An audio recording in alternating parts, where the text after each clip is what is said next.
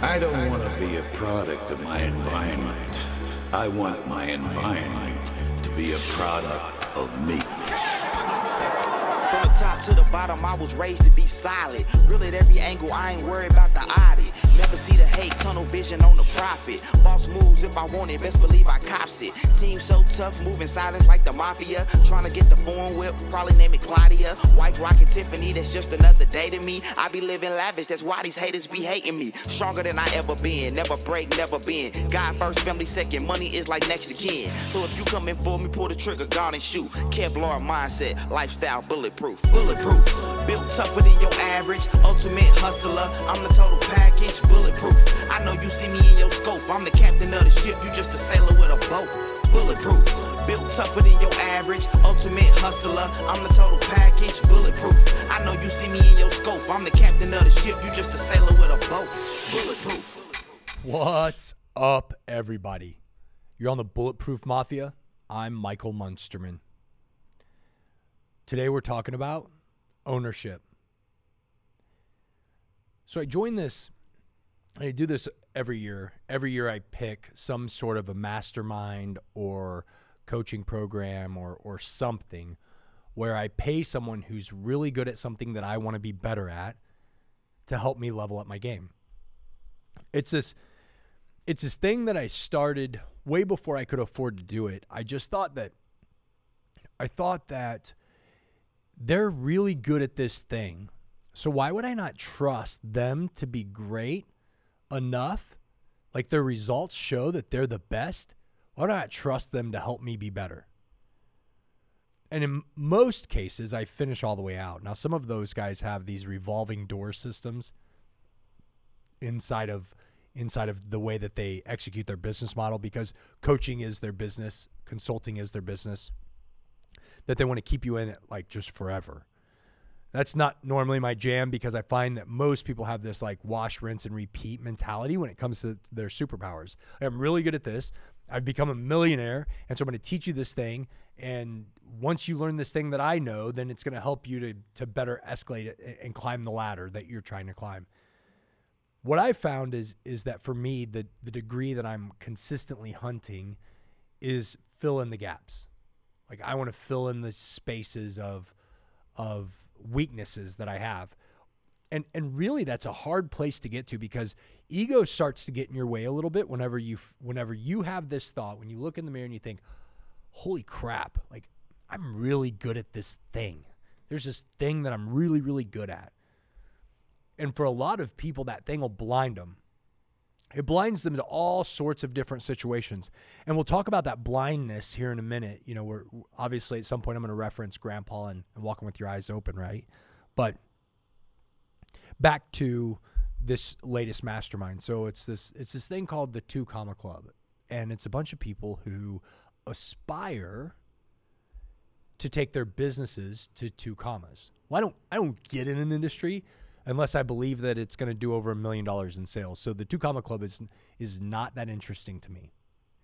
But they had some things as part of the package that were really interesting to me, some things that I really wanted to know, learn, that I thought would help me scale. And always, I'm paying to increase my network.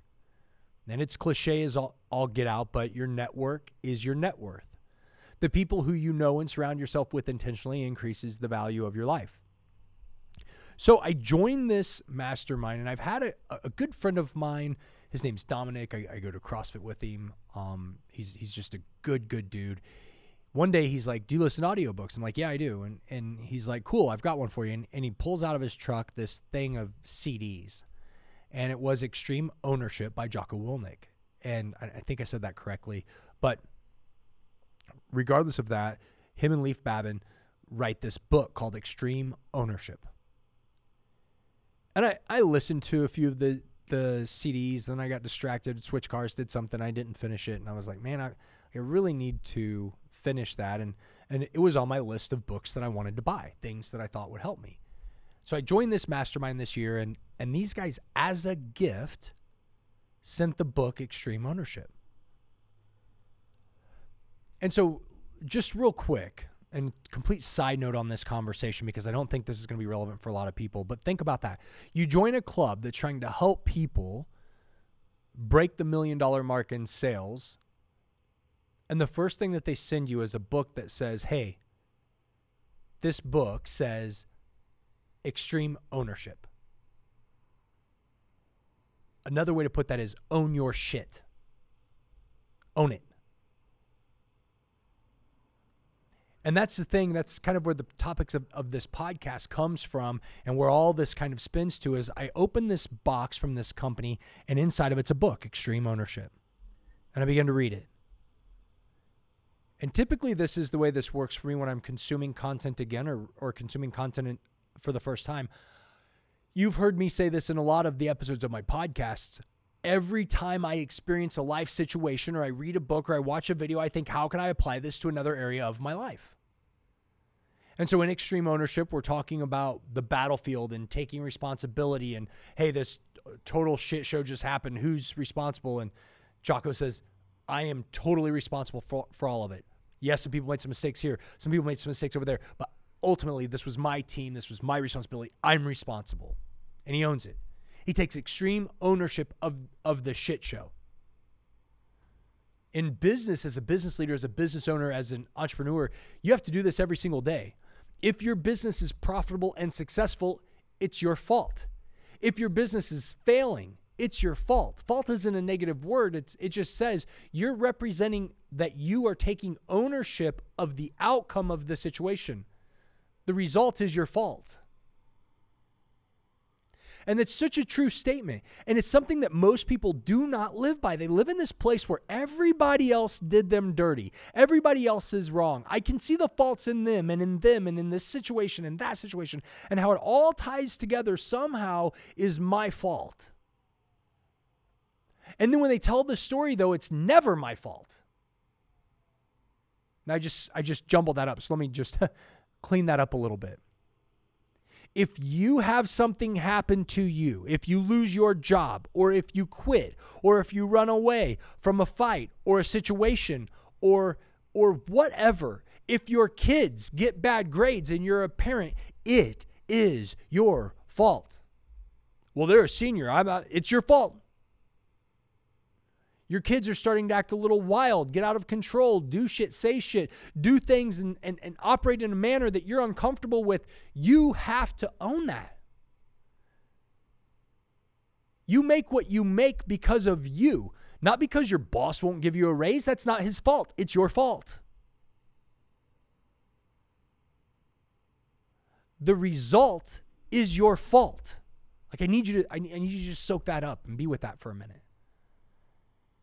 So this company that I joined, I joined this organization and this mastermind so I can surround myself with really brilliant people and level up. And I'm surrounded by a bunch of different entrepreneurs, marketers, people that have like their head in a very specific game. All these people are circling around me and getting to know them and networking into these different conversations. It's sparking ideas and doing what it's supposed to do. But they give me this book that says, own your shit. And so as I'm consuming this, I'm living and I'm watching and I'm operating and I go into an interview situation. A nice young guy, we're looking for technicians inside of our dealership. And so I'm sitting there and I'm listening and I'm observing him. And he goes through this story and he mentions one of his previous employers. And he says that they were doing things that were unethical. And so for that reason, he had to leave. And I'm like, oh, that's admirable. Cool.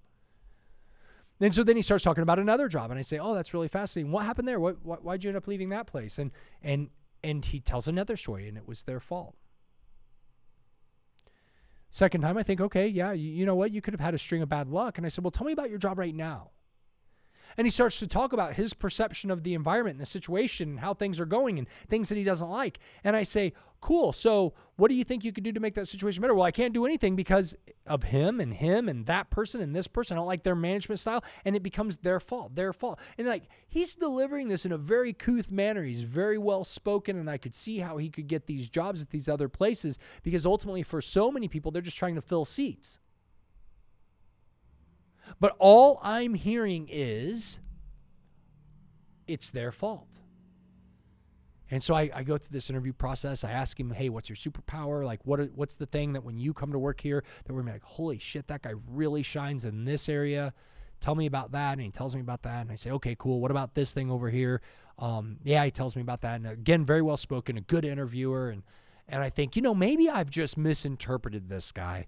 And so I said, you know, you talked about several places that you left.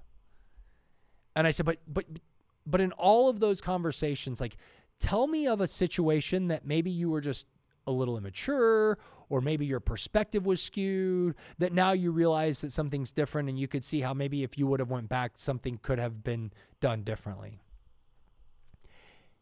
And he tells a story. And the details of the story don't even matter. I almost want to tell you the story, but I'm not going to do it. Essentially, his boss told him to change a set of, like, to spray paint some wheels on a car. He's a technician, right? Like, spray paint some wheels on a car. And the kid refused. He said, I'm not going to fix these things cheaply. If we're going to do it, we're going to do it right. So he ordered expensive stuff and he fixed them and he did it the right way. And look, what he said was admirable, right? Like, he did the right thing by the car, but it wasn't what he was told to do. And so he said, it made him mad. They started giving me a bunch of shit about it. So I just quit. Like, he tried to use my question to make himself look better. Into position to, so I would think, wow, he does what's best by the customer always. Yeah, we want that guy. But what he said to me was, they told me what to do and I decided not to do it because it wasn't what was right to do and it's their fault. Like, I would have much rather heard him say, you know what? I stormed out of there like a punk kid because I was pissed off and aggravated, and that really probably wasn't the right thing to do. What I should have did was just done what I was told because I don't understand the perspective from every angle, and there might have been a reason. There might have been a customer that extra $100 that I put in that car would have been the $100 that they didn't have, that they would have then needed to come up with cash down to get approved from one of the lenders, and so the customer didn't get the car. Like, he doesn't know what he doesn't know, right? But at the end of the day, he didn't take ownership for this situation. In fact, the kid in the entire interview didn't take ownership for anything. And I've seen this again and again and again, where people turn a blind eye. The result is your fault. And look, when you win, celebrate that shit because you earned it. When your team's profitable and they're making money and business is good, good on you, you earned it. You should be celebrating. You should tell people, I'm winning. The result's my fault. Now, a really great leader will say is our fault. Like, it's our team. We all rose together and congratulations, team. You did this really great thing. Like, it's not about pride. It's just about, hey, recognizing it is what it is. You built a machine that's working. Good. But when something breaks, why would you point to someone else and blame them for the result? It's not their fault, it's your fault. And if you live in that space where you take extreme ownership for absolutely everything that's going on in your world, what you'll find is that the people who work with you, around you, and for you will begin to do the same thing. Almost to a point that it'll irritate you because you'll be like, holy, no, it's not your fault, it's my fault. No, it's my fault, sir. I'm really, no, it's my, I want to be at fault here. This is my fault. Because when you take ownership for every situation, you stop being a victim and you get super empowered. So when someone else tries to take ownership for the fault, they're robbing you of power. Well, that doesn't make any sense, Michael. What you're saying to me is when I fail, I win. Yes. And when you win, you win. You extract a win if you stand there and take it. I am responsible for the results in my life. Good or bad, they're mine. I'm the one that's going to stand here. I'm the one that's going to answer for them. I'm the one that reaps the results. I'm the one that lives the life that I live because of what I choose to do with my time, with my energy, with my money, with my relationships. No one else. If my business fails, it's not their fault, it's mine.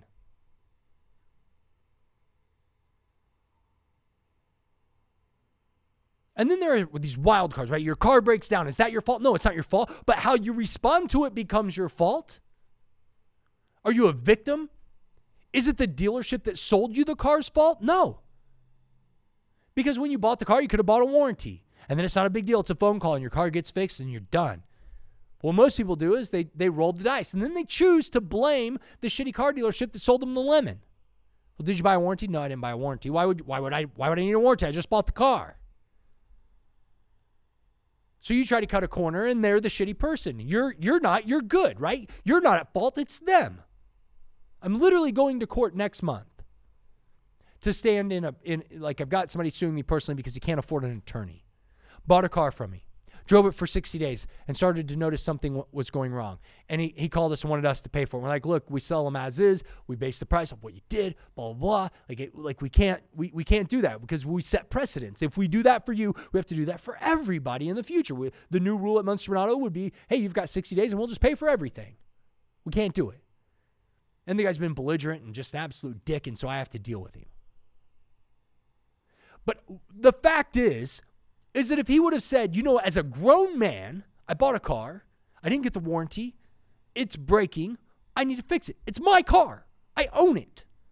And now he's like making up a bunch of horse shit that's just absolute lies, saying that we didn't disclose everything in the contract and we go through the exact same speech every single time. I record my guys' conversations. I know what they say. I watch them like a hawk because we don't need to cheat in business to get ahead. How's that taking ownership for the results? It's not. It's hacking and it will bite you. But like this is what I'm talking about. You're sitting on the couch. You're fat. You're watching TV and you're miserable. You're out of breath. You're unhealthy. You're uncomfortable. Everything in your life isn't the way that you want it. But it's not me. I'm big boned. The only thing that's thick is your skull. Like, well, that's not true. Your waistline's thick. That's what we're talking about. But you get what I'm saying. Like, it's your fault. Because when I stroll into the gym at 6 a.m., that means I've been up since sometime between 4:45 and 6. Gotten up, had a cup of coffee, gotten around, read a little bit, done something. Maybe had a conference call with guys over on the other side of the world to build something cool. Like, that's what I'm doing tomorrow morning. But when I get to the gym at 6, there's 30 other people that have already been there an hour. Some of them are big.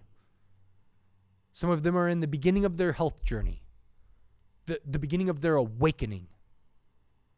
They recognize that their situation is their fault. They're taking extreme ownership of their waistline. And they're not falling victim to the story of it's my fault. They're falling victim to a new story, it's my life. While you're asleep because you stayed up sedating and watching TV until the wee hours. Like, you have to take extreme ownership. You have to own your shit. The result is your fault. Without exception. There is no exception. If you're in a situation that you had any control over at all, on any level, in any relationship, in any situation, in any circumstance, if you made a decision that put you into the conversation, you have to own the result. Could you be driving along and doing everything right and get sideswiped by a drunk driver? Absolutely. And could I be a total dick and say, well, you chose to be on that street at that time? I sure could. Is that fair? No, it's not. So is that what I'm talking about? No. Don't give yourself an excuse to dismiss what I'm saying over an asinine detail like that. But if you were the guy that got behind the wheel and thought it was a good idea to drink and then drive, I don't give a shit if you just get a little curb rash on the wheel. And I don't care if there were 13 dogs in the middle of the street and a tap dancer, you swerved to miss. It's still your fault, homie.